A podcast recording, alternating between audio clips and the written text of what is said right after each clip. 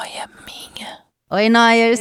Meu nome é Camila Frender, sou escritora e roteirista, e esse é meu podcast É Noia Minha. Eu tô falando um pouco mais rápido, porque esse aqui, na verdade, é o Rapidinhas, que é um episódio de sai extra toda segunda-feira para você, contando um caso mais rapidinho. É isso, de nada, eu faço tudo. Obrigada. Estamos de volta com mais um Rapidinhas, e hoje o nosso tema é calote. Ai, que gostoso. Vocês pediram, né? Vocês são tudo levado na, na, na flauta, como diria meu papai.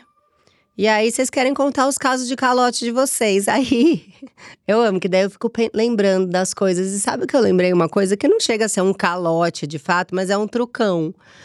Nos anos 90, era moda fazer uma pinta falsa. Não é muito bom isso? As pessoas faziam uma pinta falsa em cima da boca, assim punha a pintinha, né? E você pode mudar o lugar da pinta, de repente pôr do outro lado. Eu acho que foi uma ref Cindy Crawford. Você que é muito jovem, procure saber. Foi uma grande mulher. É, tá viva. Tem uma filha também muito bonitíssima.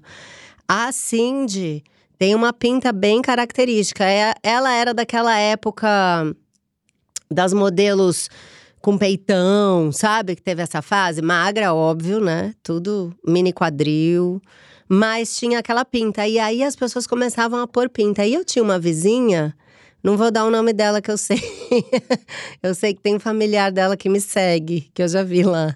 Eu stalkeio ex-vizinho. Eu stalkeio todo mundo. Ex-vizinho, seguidor meu, manda coisa, eu vou lá stalkear vocês. Quando eu vejo, eu já tô no perfil da avó de vocês. Mas aí ela fazia pinta falsa. E, uma, e várias vezes ela trocava um pouco o lugar da pinta e teve uma vez que ela desceu correndo no elevador e ela tava sem a pinta. E aí eu comentei. Você que faz a pinta, ela ficou tão desconcertada. E aí eu lembrei, vamos voltar? O que, que vocês acham? Voltar com a pinta fake? Um lapisinho, tá. Né? Agora tem produtos muito bons que fixam. A gente pode ter até uma rinite. Eu tô com rinite, né? Deu uma esfriada aqui em Sampa. E aí esfria, eu acordo com voz de bidê, que é essa voz maravilhosa que cá estou, que parece que estou falando de dentro de um bidê. É isso, muita ref antiga hoje para pôr vocês aí no meu patamar. Pinta fake, bidê, tá? Vim assim. Vamos ouvir a primeira história de calote? Bota aí para mim. Oi Camila, oi Cláudio, oi Noyers.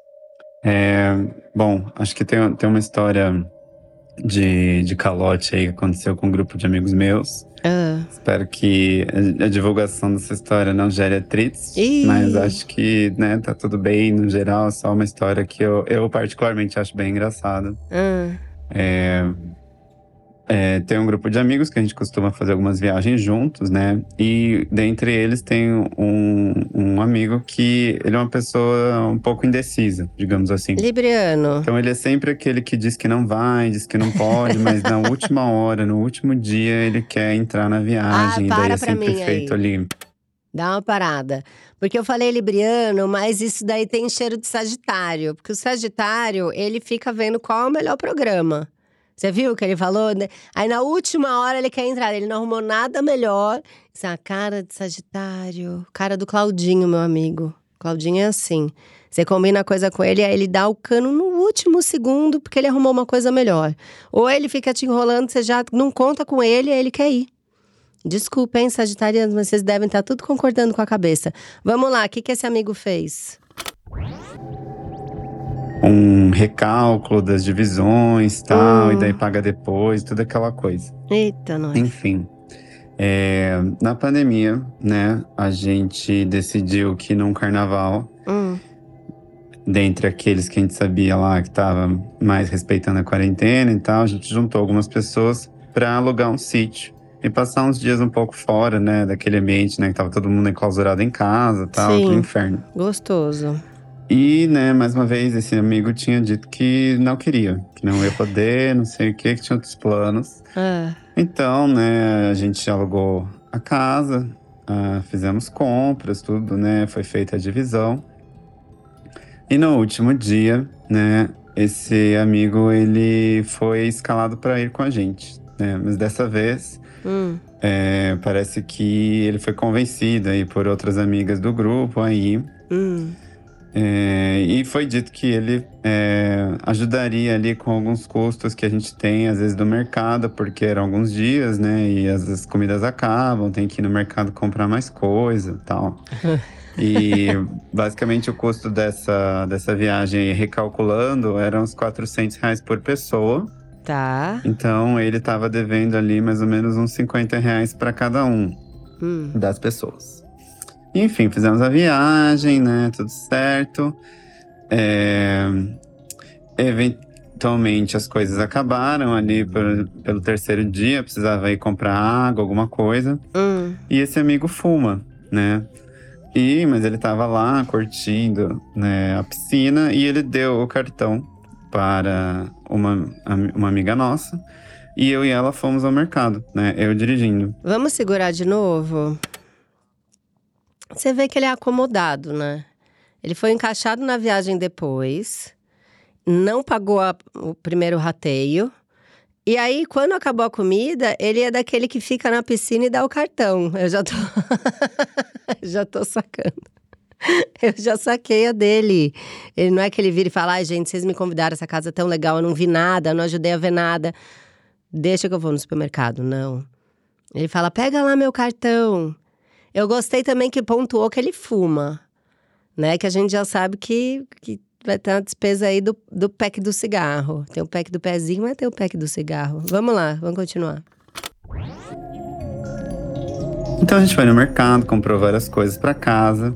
E ela ia comprar apenas o cigarro para esse colega no cartão dele. Hum, Aí eu falei para ela, falei, amiga, vamos passar tudo no cartão dele. Ele tá Claro. devendo para todo mundo mesmo. óbvio. E a Aham, conta do mercado dava ali uns 400 reais mesmo. Pronto.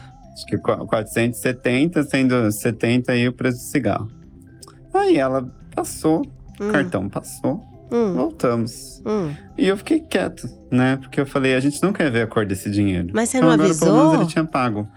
Não avisou. Enfim, voltamos da viagem. Ah, Dali uns dias, ele manda uma mensagem no grupo falando: Olha, gente, eita. meu cartão vai vencer. Hum, É, foi passado esse valor no meu cartão e eu não tenho dinheiro para pagar. hum. Eu sei que estou devendo a vocês, tal, mas assim quero que eu- vocês me paguem agora para eu pagar o cartão, para não ficar devendo para o cartão, e daí depois vocês me pagam de volta. Enfim, né? Não tinha o que discutir, né? Todo mundo é amigo, né? E enfim, todo mundo pagou a ele esse dinheiro Ele é bom, hein? Ele é bom, esse cara.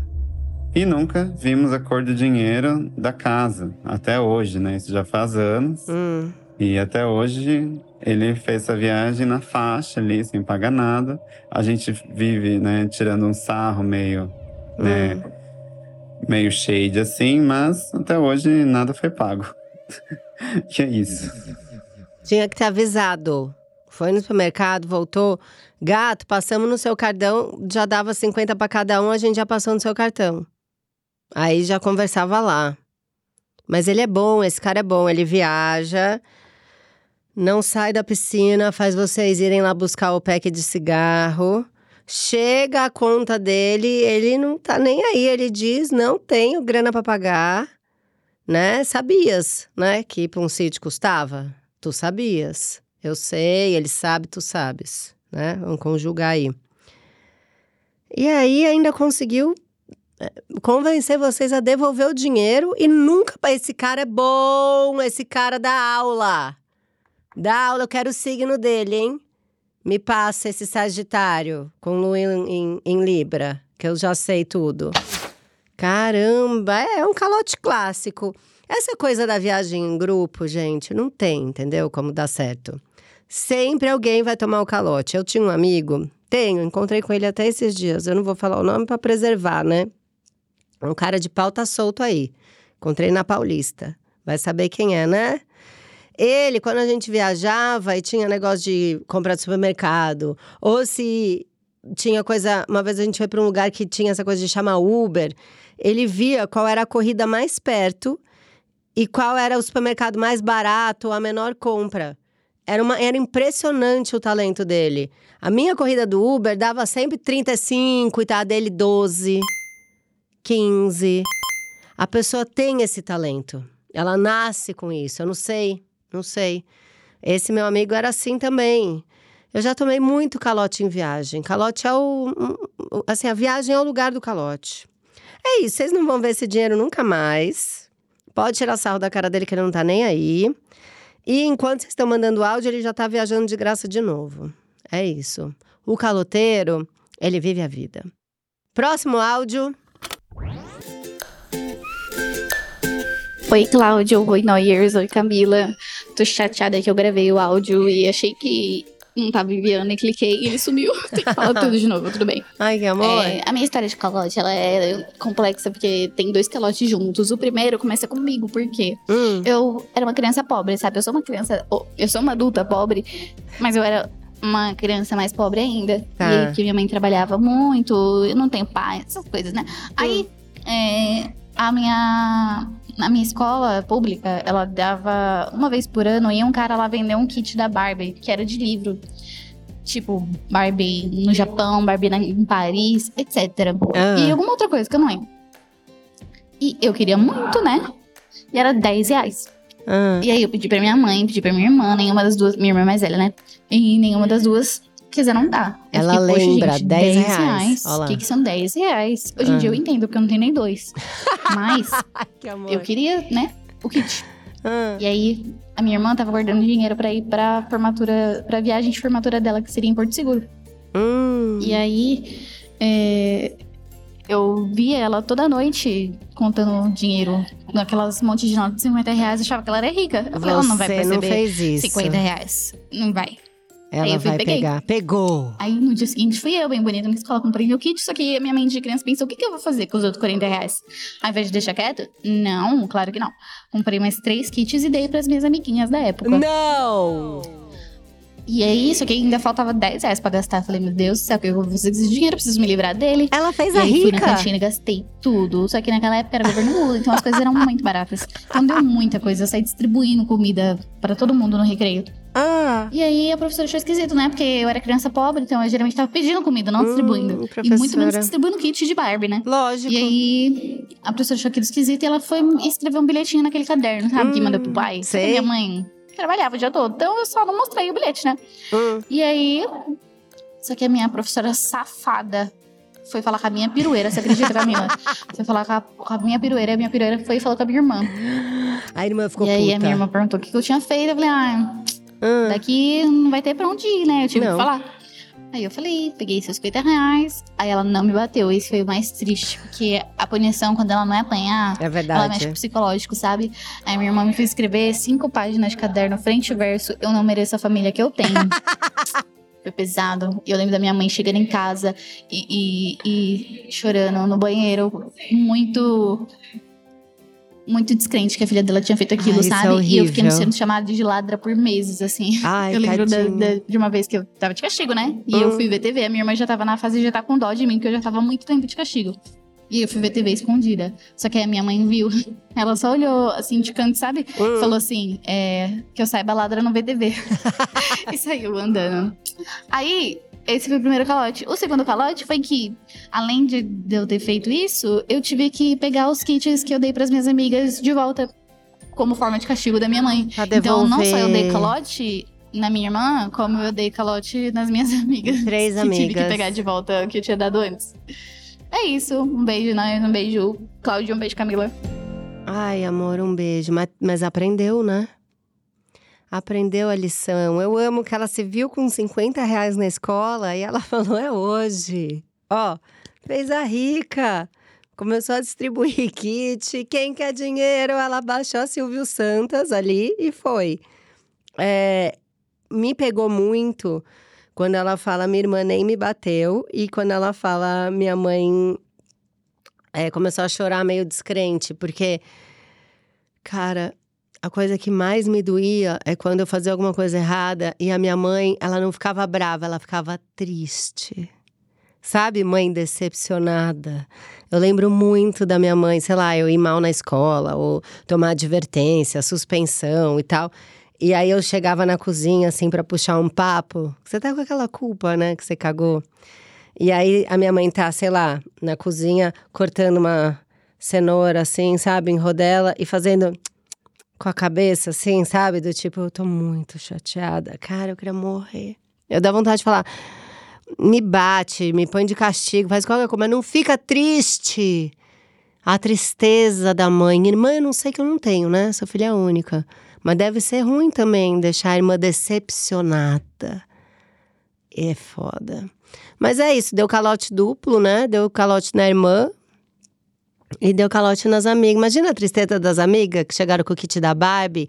Foi fulana que me deu. Ela ia rodar de qualquer jeito, porque uma mãe da amiga ia contar se não fosse a pirueira. Amo que tem pirueira na escola. Gente, a pirueira. Eu ia de perua também pra escola. E teve uma vez, os anos 90, a gente sobrevivia, porque teve uma vez que a gente tava entrando na escola e a Renata, minha amiga, ela tava encostada, não tinha cinto de segurança.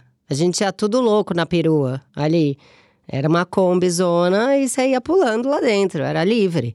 A Renata tava encostada na porta. Vocês acreditam? Sorte que tava devagar, mas a porta da perua abriu. E a Renata caiu no chão. Tá!